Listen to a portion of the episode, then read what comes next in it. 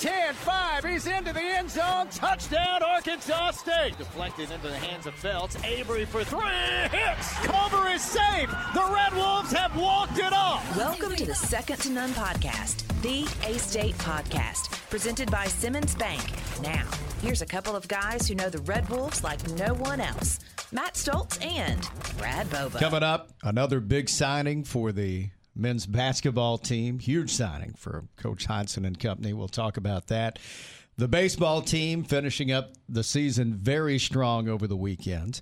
Also, the men's golf team was in action, postseason action. We'll talk about that coming up as well and get you ready for the NCAA regionals for the A State track team. That's coming up later in the week. But right now, we're joined in studio by an extremely special guest, mm-hmm. wide receiver from Bentonia, Mississippi. It's Corey Rucker. How you doing, Rock? I'm good. How are y'all? Good. Man, we're great, and uh, even better to see you. We're excited that you're back where you belong. This is where you belong, right? Yes, 100%. It feels really good to be back. All right, so let's go through your journey. I, I want to talk about the whole thing. So, we mentioned Bentonia, Mississippi. You went to Yazoo County High School. Mm-hmm. How did you end up at Arkansas State to begin with? So um, I was very lightly recruited out of high school, and I was committed to South Alabama for about the first half of my um, senior season, and they ended up firing Steve Campbell from South Alabama. So I took took a step back, decommitted, and I really only had ULM and a couple, pretty much all the JUCOs in the state of Mississippi. So in my mind, I was thinking I was going to go play JUCO football in Mississippi for about a year or so, and then Arkansas State rode around the corner really late. I think Coach Cefalo offered me the weekend before signing day, asked me to come up on a visit, and then I just kind of took a chance on it. I remember when you came in, I saw this true freshman down on the field during preseason workouts, and I see him wearing number seven. And I remember asking both Coach Cefalo and Coach Anderson about it. I said, You're just going to hand number seven over to this freshman? Because Omar Bayless had just broken every mm-hmm. record in the book the year before, received all kinds of recognition around the country. And here you are wearing number seven. Did you feel any kind of pressure? Did, did you know about Omar? I actually had no clue about Omar. So when I got there and they gave out our jerseys or whatever, and I had number seven on, like pretty much everybody in the receiver room was looking at me like, like is this real? so, so um, actually Jay told me Jay Adams was like he was like the last person to wear that number. He was like like he did a lot here, so you got some big shoes to fill.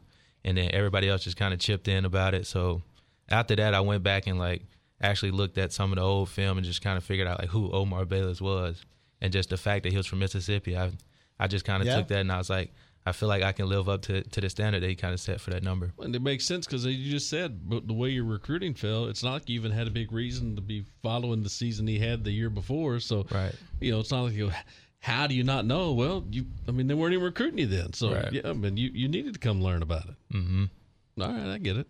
You mentioned Jay Adams, and you actually played behind him most of that freshman season. And and Jay ended up having an incredible year that year in 2020. And I think everybody remembers his performance in that win at Kansas State.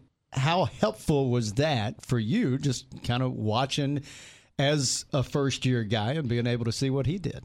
Uh, I think it was very like monumental in the development of my game because that that summer when I first got there, I worked out with Layne Hatcher pretty much every day, and Jay would come through and I think I made like a couple crazy catches one day. We was out there throwing, and Jay just kind of took me aside, and he was like, "Like, dude, you sure you coming out of high school?" and like since that moment, he just kind of took me under his wing and like just kind of made sure I was good with everything. Just trying to transfer it like into college and try to get get into that rhythm. But um, just having him take me under his wing, kind of show me everything. And it was a lot of times where he was like, "At some point, I'm gonna have to come out of the game, and you're gonna have to go in." So he was like, just be ready. And he made sure, he tried to do everything he could to make sure I was ready for that moment when I had to go in. Years later, you can look back and say how key that was, and he took you under the wing and all that. But were you able to look at it that way at the time, or were you like, I just want to get on the field? Um, at the time, I was really just trying to do everything I could to get on the field because I had been a starter all the way through high school when I played little league football. So I never had the backup role. So at that point, I was just trying to get on the field. But I kind of understood that there were some things that I would need to do in order to get to that position. Jay Adams did not play the final game of the season against mm-hmm. ULM. Was that your first start? That was my first start.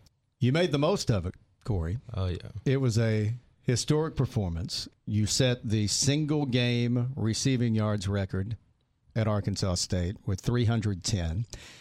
And it was also the NCAA record for a freshman in a single game. It was an incredible feat.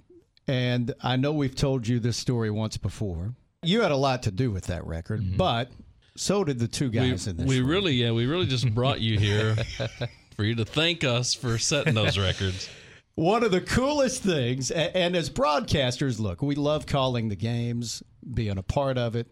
I don't think many other broadcasters can say they affected what happened on the field.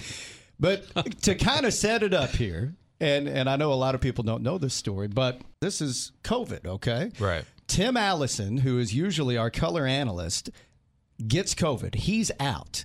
And Brad and I have a really unique setup in that yes, he's usually on the sidelines during the games, but we decided to go without a color guy in the booth. It was me doing the play by play like usual, but Brad was doing color from the sideline. Okay, so we're going back and forth. We're up big. I'm looking at the media guide. I see that you are four yards away from the single game record mm-hmm. as far as receiving yards. It was set by Lenny Johnson back in 1997. Since we were up so big, I said, okay, Brad, here's the record. Yeah. You've got to somehow get word to Coach Anderson that you're this close. Because I got news for you. Your day was done. Mm-hmm. You weren't getting that record because they didn't know. And so, like on the air, like first I get to Cephalo first and tell him, hey, yo, he's this short of the record, and you were done. I tell Cephalo, like basically on the air, mm-hmm. he walks over to Coach Anderson. They put you in there to just throw you a little five yard out that you break for extra yard that's got you over 300. You went 30 yards on that. So you were sitting at 280. Yards. You ended up at 310. So we brought you in here to say you're welcome, Corey. I appreciate that. Yeah. you know, obviously we were happy for you and, and cool that uh, we we were able to see that moment. But to to be such a special part of history as a freshman, did you appreciate it then at the time what you had accomplished? Do you appreciate it even more now, kind of looking back at it? It took me probably a month to actually realize what I had did. But um, I think now when you look back on it, like I don't think people realize like how hard it is to have like it's hard to have a hundred yard game. So the fact that I had three now, like just now that I've played more ball, like just to look back on that and just see how crazy that is, I do have a lot more appreciation for it now than I did then. And I know you got a lot of ball in front of you, but if you never played another snap, you had a 300 yard receiving game. Yeah, that, not very many people walking around could say that. Yeah, it's crazy to think about. So that was the final game of 2020. It was also the final game of that particular coaching staff. Mm-hmm. Coach Jones and his staff come in in 2021. And I want to talk about your relationship with Coach Jones. And I know that this is more than your typical player coach relationship you guys became close in a pretty big hurry, right? Mm-hmm. And yeah. I know you consider him a, a, very close confidant of yours. Talk about that relationship with him. Yeah, so I remember when when they first came in. I'm pretty sure probably me and Jeff Foreman were probably the only two people still in town when that coaching staff came in. So they called us like to come in and come meet them or whatever. So came in. Um, first we met Coach Lett, kind of talked to him a little bit, and then uh, he took us down to Coach Jones to meet him. And I remember the first thing he told me and Jeff was like, getting y'all receiver stances. And me and Jeff kind of looked at each other like, like, why would he ask us something like that? So we get in our receiver stances, and he just like, oh my god, that's awful. and like, so like, the first time I meet him, it's he immediately just started coaching us on our receiver stance and how it should be. And then from that moment, like we would talk ball a little bit, and then I just found myself in his office almost every day.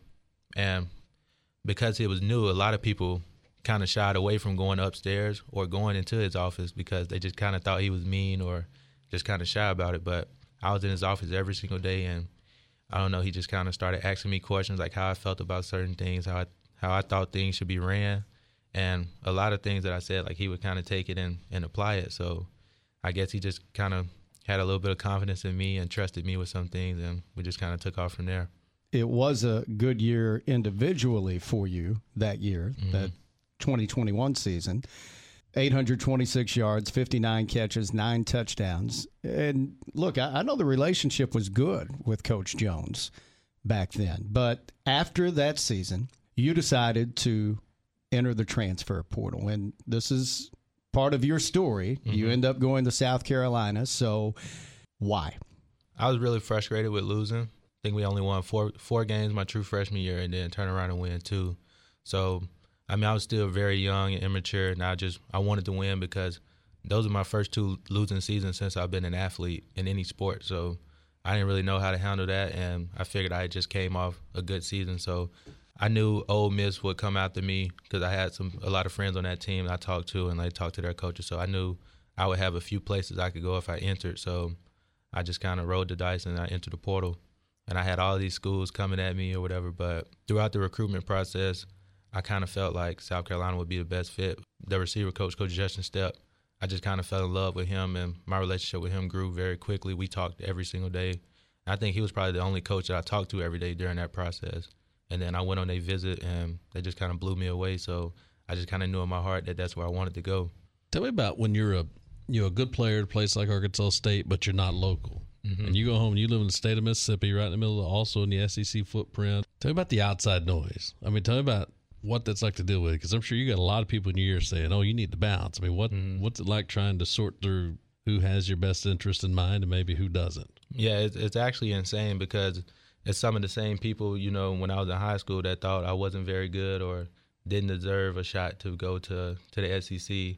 And like, there's there was other people on my team that they were like that they thought were better than me, and like I didn't deserve a shot to do like what I'm doing now. But I think Deion Sanders had just went to Jackson State, so it was an insane amount of noise about I need to come home, go to Jackson State because I'm only 20 minutes from Jackson. So it, it was actually very insane. Coach Lindsey, the running back coach from that 2020 staff, he went to Southern Miss. So even him and some more people down that way trying to get me to come to Southern Miss, Mississippi State Miss, so in Jackson State. So it's actually just insane that like the amount of people just trying to get me to come home. I can't imagine what it's like to grow up now and to be a student athlete now with social media the way it is. When Brad and I were your age, I mean, social media wasn't a thing. Now we look at what you're having to deal with, and we see these people from all these different fan bases reaching out to you, and it's got to be overwhelming. Just trying to decide what's real, what's not, what's just, like Brad said, a whole bunch of noise. How do you deal with it all? And do you have a different perspective on social media after going through what you've gone through over the last year or so? Yeah, I think it's it's actually insane because like the same people that love you, they hate you at the same time too. So like they only love you when you're doing good. And you got all these people like commenting on your posts like come to our school, this and that. But then as soon as you choose another school, it's all hate messages and like you weren't actually that good anyway. So I think it's actually crazy just to see like the contrast between the love and the hate. But I'd say going through that process is just taught me like you just can't pay attention to it. You just got to know like who's actually in your circle and like what people messages mean the most to you. It's really easy to go, oh, you tune out the noise, but it's easier said than done. Right. Like through that process or through even after you choose a new school and so now you've got all these places you didn't go. I mean, like what kind of impact can that have on somebody's mental health? It's actually like it's, it's crazy because when you make that decision, even though you're there, you're still like thinking in the back of my mind, did I make the right decision? Because no matter what, like these people still can contact you at any point, and like you have to see it because like you're gonna check your feed, like Twitter, Instagram, like they're coming from all these different platforms, and it's just like, especially with these SEC schools, like their fan bases are just so massive that like these people they don't really care and like they're just sending like all types of messages. But as far as like the mental health piece, like it just leaves you constantly thinking like, did I make the right decision? When did you realize that you wanted to come back? It was very early on when I got to South Carolina. I think I was probably there for like two weeks or so, and I didn't really know anybody. So I spent a lot of time alone when I first got there, and it gave me a lot of time to reflect on kind of like what I had versus like what I have now. I don't think there was ever a point where me and Coach Jones really stopped talking. Like we would communicate through people just to see like how everything was going or whatever. But I kind of knew early on that I wanted to be back in Jonesboro. During the um, May break, I found myself back here a lot because I had some some family friends here, and I would come stay with them.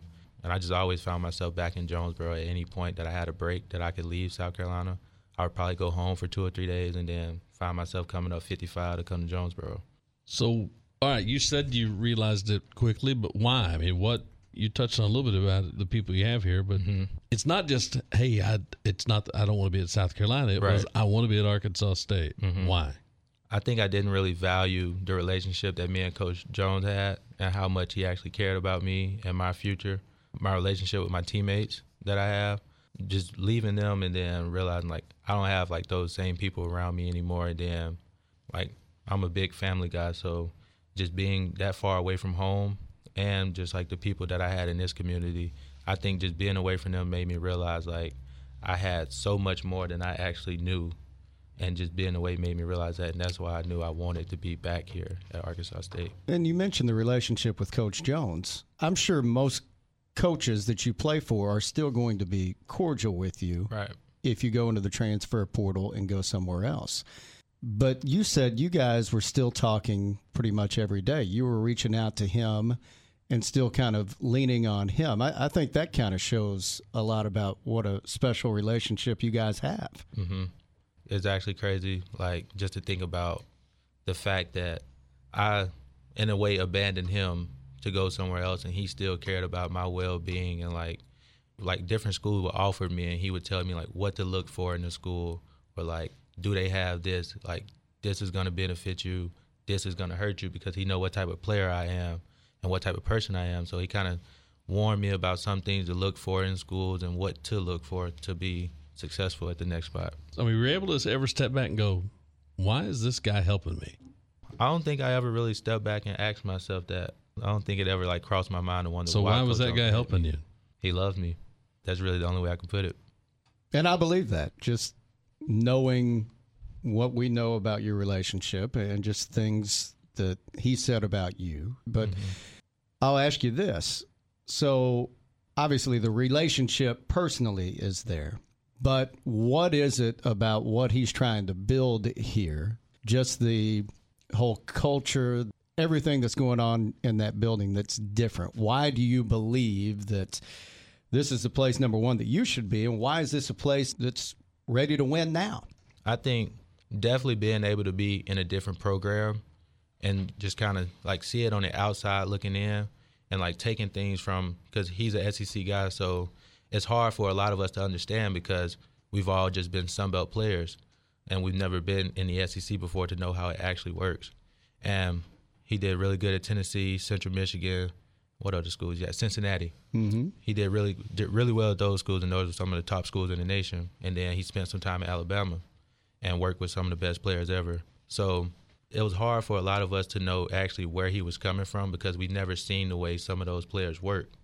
So when I went to South Carolina, I got to see players like Cam Smith, Spencer Rattler, Zacch Pickens. Like when those guys come to practice, like they treat everything like it's their last, like it's their last rep, and you don't really see that a lot in like the Group of Five. So to be able to see that, like it gave me an understanding like what he was actually trying to accomplish. And, like a lot of people would think like maybe he's just overdoing it or like he's trying too hard or pushing us too hard, but in reality, that's just what it takes. So I think now that he's starting to get some some of the guys that he recruited in and guys that actually believe in what he's trying to do. Like we got a lot of power five transfers right now. And I mm-hmm. think having all of those guys together that understands what it takes and coming together and being connected as a whole unit is what that's what's going to separate us this year. When you make the decision to leave South Carolina, mm-hmm. was that made with the full intention of ending up at Arkansas State, no matter what? It seems like a lot of stuff had to happen. Mm-hmm. Obviously, you wanted to, but I mean, was this done to end up back at Arkansas State? A hundred percent. And was was there ever a time you were worried it wasn't going to get done? I don't think I ever worried about it because, like I said, I always talked to Coach Jones, and he told me like he would love to have me back. So that was my plan. I initially thought maybe I would do go to South Carolina until I graduated and grad transfer back, but then after getting hurt in fall camp, I mean, it just put me in a place mentally where I just was very unwell there, so I knew I needed to get out immediately. So you've seen both sides of the transfer portal now. Mm-hmm. We're certainly not here to bash the portal because there are positives about it. Right. You know, some people end up at a better spot, but there's so many people going into it. So mm-hmm. many people that are not ending up in a better situation. The grass isn't greener. Right. So, what's your advice now? What's your message to guys on the team that maybe in the future will look at going into the portal? What do you tell them? Yeah, I've I've had a lot of guys ask me that, like, do I need to do it or not? And usually my answer is like, I don't think it's the solution to everything. I think you really have to lay out your problems and see why isn't the school that you're at right now working. A lot of times, like Coach Jones told me, it's like a lot of your problems when you break them down look at them, they're not even problems. So I think I just try to tell guys like like actually step back and assess your situation and see like is it really to the point where you need to leave or like find somewhere else like I think for the most part, like if guys need to leave a school, like it's either you only have one year left and you just actually want to play, and maybe you need to transfer down or something. But for the most part, I just try to tell guys kind of stick it out and just see what happens because if you got like three, four years left, like there's no reason to rush into the portal because that's what everybody they think they're gonna go in the portal and find somewhere to go. And I'm telling them like there's a million people in the portal, so like. Mm-hmm if you don't have any game film, like what separates you from the other people that's in there, like in your position? So I usually just tell people kind of wait it out, kind of compete where you're at, unless like you're down to the point where you only have one year left. You just really want to play. play. Yeah. You can be a very positive voice now mm-hmm. in that locker room for guys needing that kind of advice. But you're going to be able to be somebody now. The coach Jones relies upon when it comes to that. Mm-hmm. Obviously, now you're in a situation you want to be. So let's talk about this team. You just went right. through spring practice. What do you like about this year's bunch? Um, I think what's really different this year than than any team I've been a part of here is like the connectiveness of people actually wanting to be around each other. For a while, there was like this divide in the locker room where it was offense and defense, and on those two sides, it was people within their position groups. Receivers were with the receivers, running back with the running backs, D backs with the D backs. So now we've transitioned to a spot where, like, I found myself hanging with the defense a lot more than I do some of the offense sometimes. Like, we got quarterback that hang with D linemen. So, like, just the interconnectedness of our team is like the biggest difference. That's what I love the most about being back. Here's something. I'll step back just a little bit because you said, "Hey, uh, you had never not won before. Mm-hmm. And so in your first two years, you guys won six games, and that played a big role in it. And you had your own thing going to South Carolina last year, but clearly you were following what was happening here. Right. So what was it like to be on the outside looking in and watch, you know, Arkansas State from a win loss standpoint kind of struggle through another season when you were not being a part of it? I think just seeing how close they were because – I knew some of the things that that go on inside of Arkansas State because I, I was just there. So knowing like what they're trying to do and seeing how close they were, so like my perspective would probably been different from anybody else that was sitting in the stands because I know what they're trying to accomplish and how close they were. I think in I want to say like eight, eight of the games, yeah. eight, eight, games were like leading in the fourth quarter, mm-hmm. and then you just see some stuff start to fall apart. And part of it was depth. We didn't have a lot of depth in some positions, and we're starting to get that out of the portal. But I just think like my perspective of seeing it and like because having been there, just seeing just how different it was. So on the one hand, you'd say was it hard to watch? It was. But on the other hand, you're like you make a great point. So you're able to mm-hmm. watch it and say, "Gosh, I know they lost that game, but I can tell how they're getting better." Right. You saw that happening. Mm-hmm. Yeah. You talk about the relationships and how it is good you know, with the whole team now. But within your position, I know you and Jeff Foreman are back together again. Mm-hmm. Talk about uh, the partnership you guys have. So when I came in, I was the only freshman receiver that signed in my class, scholarship. So I came in by myself for a while and just kind of had to find like who I was gonna like roll with, and that's kind of like me and Jeff started clicking a little bit. Me and him got closer because we both had our first start on the same night against Monroe. That kind of brought us closer together because we were going through it together. Mm-hmm. And then like the next season, like me and Jeff knew we were going to be two starters and two guys that they leaned on in the room. So that's kind of what got our relationship really close. And then just being away for that time and like coming back and I'm pretty sure Jeff was probably the only person still in like just still in the room now that was my true freshman year. So we kind of still got that connection of being together for so long. And I guess you guys stayed in touch during the whole time mm-hmm. last year? For the most part. What about the quarterbacks? Now, obviously, you got a couple of good young ones with right. Jaxon Dailey, and now Jaylen Raynor has come in and got to work with them during the spring. But JT Shrout, the Colorado transfer, has also come in. He's uh, mm-hmm. uh, about to come in, and you're going to be able to work with him as you get closer to the season. But he's somebody that's actually been around a little bit during the spring workouts too, right? Yeah, I mean JT was probably there more than some people on the team. I mean, like every time you look up, JT is there watching practice and trying to be around the team. But um, I'm really excited about him coming in. I watched his film, seen him throw some. Jaxon Dailey, really good left-handed quarterback. I think he just needs some experience and some time to grow, and he'll be a really good weapon for this offense. And the, I've been like so obsessed with Jaylen Raynor, just to see him come in and make the plays that he made this spring. I've been coming off a foot injury, so I've been kind of slow through spring ball. But like I come in and rep with the twos, um, and Jaylen's at quarterback, and like just he put trust in me immediately. Like he would just throw me some balls, and I don't think there's a time where he threw me a bad ball he just put it up there so gracefully and just placed the ball well. And just to see him pull the ball down and make plays with his feet. So he's been really good to watch, really fun to watch, especially like when they make him live. Like you don't really get to see what a quarterback can do because they always blow the whistle when somebody get close to him. But to see him live and just see the plays mm-hmm. he make, make people miss. He's lowered his shoulder a few times and put some guys on their back at practice, and it's really exciting to watch. So I'm excited to see what he's going to do in the next few years. What's his last one I got for you? And how is Corey Rucker that we're sitting here talking to today different than the Corey Rucker that decided to leave in the first place? He's a lot more mature. He has a really great appreciation for like what he has around him and the people that he's around. And he's taking on more of a leadership role. For the longest, I was just always quiet. Like I wouldn't really say anything. Like I would see stuff and know that it didn't need to happen, but I would always just be quiet and call myself kind of just leading by example but in reality that doesn't do anything for anybody. So just trying to be more vocal and like letting guys know. I think it was really hard for me because i was young to think that people would listen to what i had to say.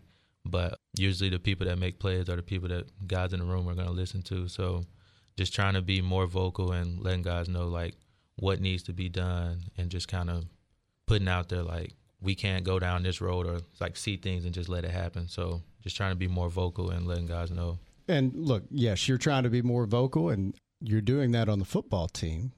But I love the way you've kind of thrown yourself in every aspect of the university and the mm-hmm. athletic programs. And I know you've been out at baseball games. And one thing you've been doing at baseball games is doing some photography. And mm-hmm. I was asking you, even before we started the interview, just kind of how you got into it, kind of tell that story like I said earlier, when I got to Carolina, I wasn't really close with anybody. So my mom and my auntie both did photography for a while, and I used to pick up their camera every now and then. So I was just really bored one day, so I went and bought a camera, and I would just go out and just take like like nature shots. And I got hurt in camp, so during the season, I would take my camera out the pregame, and I would take a couple pictures of the guys warming up, and people would like give me feedback like, "Oh, these pictures are actually pretty good" or whatever. So I just kind of took off with the photography thing. And earlier this spring, I took some pictures of the soccer game, and then here in the month of May, I just I'm pretty sure it's probably on like five athletes here, like on the football team. So I always go out to the baseball game because I love to watch them play. And one day I just I just like, why don't I bring my camera out here? So went and got my camera, came out there, took some pictures of the guys, sent them to them, and a lot of them liked them. So I just started bringing them more games. A very cool hobby. Is that mm-hmm. something though that you maybe want to become a little bit more serious about going forward. Yeah, hundred percent. So I've done some grad pictures here and there and made some money from it, and it's something that I really enjoy doing. So maybe when football's done, I'll probably pursue a career in photography. That's awesome. And I did see where on social media you offered to uh, join the basketball team. Hey, if Coach, if Coach Bryan need me come in and foul a few people, I am with it. the uh, late game fouler. Oh, yeah. You're uh, happy to come in and do that. I guess we learned before we went on too. You're, you're a country music fan, is that right? Oh yeah, I love some CoJo. Big Cody Johnson fan. That's your favorite. Oh yeah. Man, this has been fun, and man, I'm glad that uh, glad you're back here at Arkansas State. I know I speak for our fan base when I say that, and uh, can't wait for the fall, man. Oh yeah, I'm so Oklahoma's going to be here before you know it. I'm ready. All right, that's Corey Rucker joining us here on the Second to None podcast presented by Simmons Bank. We've got more to come right after this. When we play today, we win something bigger than ribbons or trophies. We win our tomorrows. Wherever we play, wherever we fight, wherever we overcome odds, we're winning our way. Simmons Bank is committed to supporting women athletes in the communities we serve and are proud to be an official sponsor of A State Women's Athletics, not just for a season, but for a winning future. Seasons are short, but fierce is forever. Simmons Bank, member FDIC. Another big signing for the men's basketball team. Huge news coming out on Friday the signing of Derrian Ford. And, you know, there's been a lot of commitment announcements over the years that have been put out on social media. I don't think anything has ever compared to what we saw on Friday when the news broke that Derrian Ford was transferring from Arkansas to Arkansas State. Well, these last couple, obviously, I mean, honestly, everyone for for Coach Hodgson, when the day of his press conference, he gets you know Terrence Ford and Isaiah Nelson to announce they're back. That's really big to Arkansas State fans. And then you know, and he, he got the two transfers he added, and, and everybody knows that's cool. But then you skip to the Freddie Hicks one, and obviously that was big for Arkansas State fans, you know, current and former or, or past because of the connections with his dad. And so that made a big splash. And this one, I think, probably if it took it up another notch is because then you had, you know, you had Arkansas State fans and Arkansas fans both reacting to that news that, that Derrian Ford's coming in. And I'd be completely lying if I told you that one did not catch me by surprise. Just a massive get for this A State basketball team and forward the two time Gatorade Player of the Year, joining a roster that just continues to get more and more impressive. You mentioned Freddie Hicks, who had signed a few weeks ago, the Tarleton transfer, the Searcy native, the son of Freddie Hicks Sr., part of that NCAA tournament team back in 1999. Joined DeAndre Dominguez from UMass, LaQuill Hardnett from Buffalo, and who knows? Yeah, more to come. Who's coming next? I would just say this for people. There's a lot of chatter about this on social media. So if you're listening to this, I'll just say it. If you go to astateredwolves.com and scroll down a little bit past kind of the top stories, and but there below you're going to see Coach Hodgson's face mm-hmm. on one of the kind of the four spots across the website below the top stories. Click on Coach Hodgson's handsome face and uh, it'll take you directly to a link to buy men's basketball season tickets. Great time to do it. It's getting uh, awfully exciting, especially for May.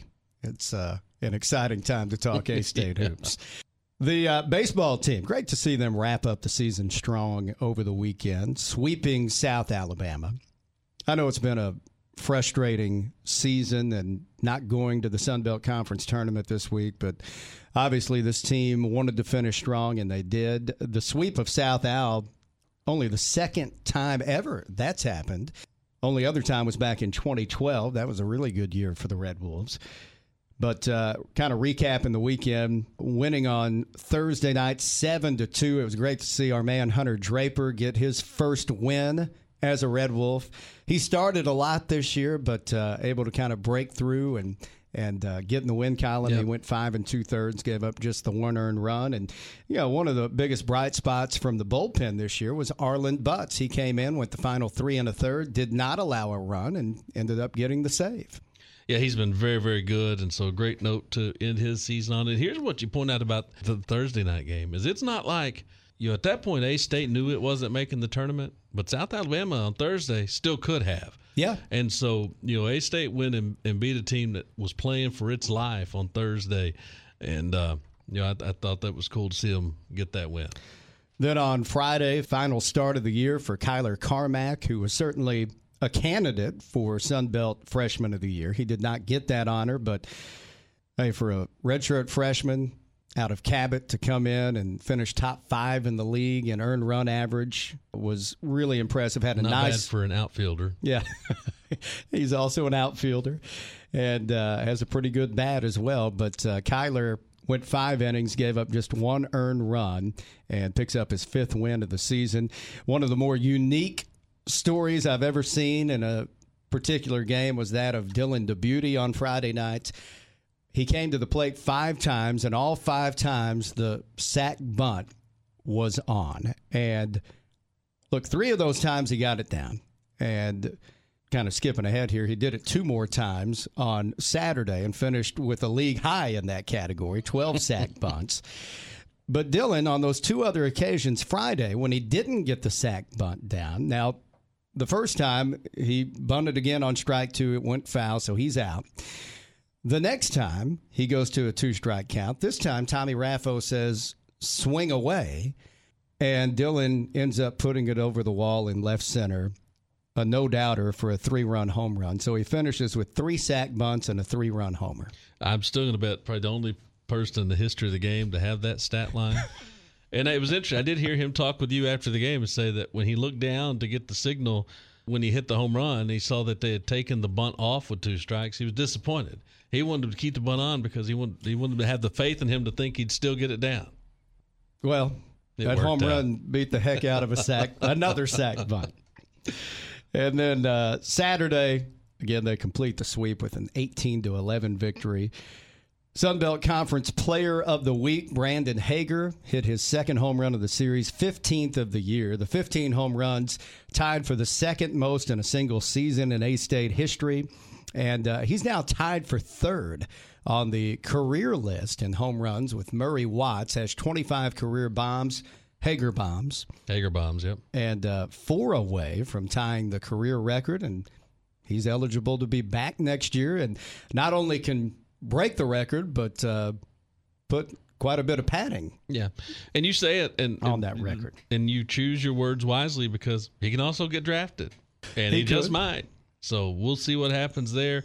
I will say this, since we've already kind of patted ourselves on the back about getting Corey Ruckert that record, I'll tell you the Friday Hager bomb I called.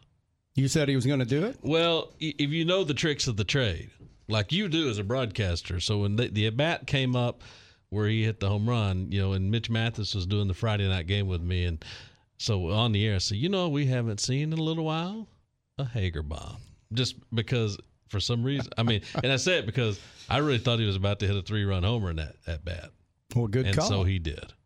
As Spencer uh, Funderburg, the manager who uh, was honored on Senior Day, he's been up with me, beside me, doing TrackMan the last few games. So he said, I didn't know this. He said, I pulled my yard card and called that home. well, it's a good time to pull it.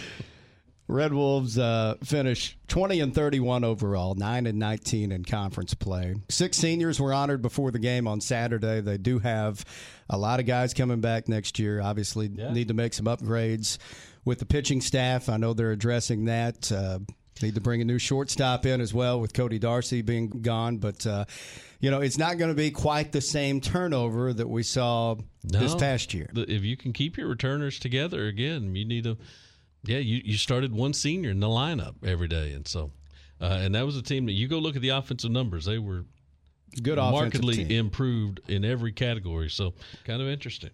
Do want to mention the golf team finishing sixth at the National Golf Invitational that was in Maricopa, Arizona over the weekend. They started the final day in 12th place out of 13 teams in the event, but had the low round of the day and the final day. And good to see Coach Hagan's team finish strong. And before that tournament, our man Luka Naglich, who was here a couple of weeks ago on this podcast, he finished strong on the final day at the NCAA regionals Yep. at Auburn and ended up moving up into 28th place out of 75 people. Yeah, moved up 20 spots in the last day and had the highest finish for an individual at a regional in program history. So congratulations to Luka on a good run there at regionals and an outstanding career at Arkansas State. We'll take one final timeout, be back to wrap things up right after this. The Simmons Bank Card Alerts app lets you get more from your Simmons debit and credit cards. Set transaction alerts to be notified of certain card activity and choose how you receive each alert. You can suspend your card, set a spend limit, or decline specific transaction types. You can even manage multiple cards. If your debit card is lost or stolen, or you're opening a new account, you can immediately get a new card just by visiting your nearby Simmons branch. Learn more at simmonsbank.com forward slash debit card. Simmons Bank, member FDIC. Taking a look at the week ahead now, the NCAA Regional Outdoor Track and Field Championships are coming up uh, in Sacramento Wednesday through Saturday. We have 16 athletes that are uh, going to regionals, good number, 19 total entries. Of course, one of those, Cameron Newton Smith, you know, she'll be going to compete in some events at regionals, but uh, our buddy Cameron already has her ticket punched to nationals due to her performance in the heptathlon, the fifth best Yep. heptathlon score in the country this year. So yeah, she doesn't. I mean, like you said, she's gonna be doing some other things at regionals, but she knows she's headed uh, to Austin for the nationals coming up. And as far as other events happening this week, uh, recording this on Monday, I'm going down to the Howl on Wheels event in Bryant tonight. But uh, in Little Rock, Tuesday at the system office, they're Yeah. having uh, the big event with.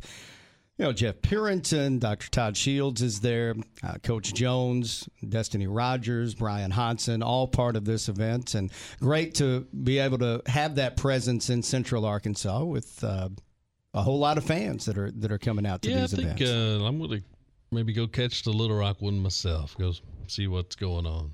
Talk to my friend and fellow Cardinal fan, Dr. Welch. he is a big one. Not as big. He's lost a lot of weight. Has he? Oh yeah, he looks great, punk. What else do uh, we need to talk about before we get Uh, out of here? Hey, I know I don't know if we mentioned this one before or not, but uh, just because of kind of where it landed in that, that time between being a commitment and being a signee, but we talked about adding transfers. Uh, the women added the women's basketball added a, a heck of a transfer last week as well, getting uh, Kendra Gillespie. Oh, yeah. who was uh, transferring in from Baylor. A good get, you know, get. Kid out of the state of Oklahoma that was a top 100 high school player in the country in her class, and played a couple years at Baylor. And it seemed like uh, it her recruiting kind of maybe came down to Arkansas State and another Big 12 school, and she ended up committing and signing to the Red Wolves without even taking the visit to the other Big 12 school. Yeah, I hear.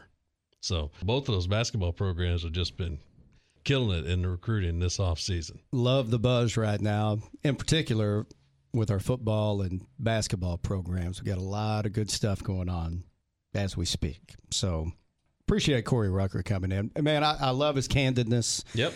As soon as he left the room, you and I kind of looked at each other and, and said, man, that guy has matured. And it's very clear that he's come in now and he's got a very good mindset with this team. He sees himself uh, as a leader now. And I I think Coach Jones is going to rely on him a lot going forward. Well, it's a relationship game, and the fact that Coach Jones didn't treat Corey like a commodity, and the fact that once Corey chose to leave, Coach Jones didn't just bail on him, kept that relationship in place, and it was beneficial to Corey, I'm sure, but obviously it turned out to be beneficial to Arkansas State because here we are. Appreciate Corey coming in. Appreciate Jerry Scott setting up that visit for us as well. For Brad, I'm Matt. Have a great week, everybody.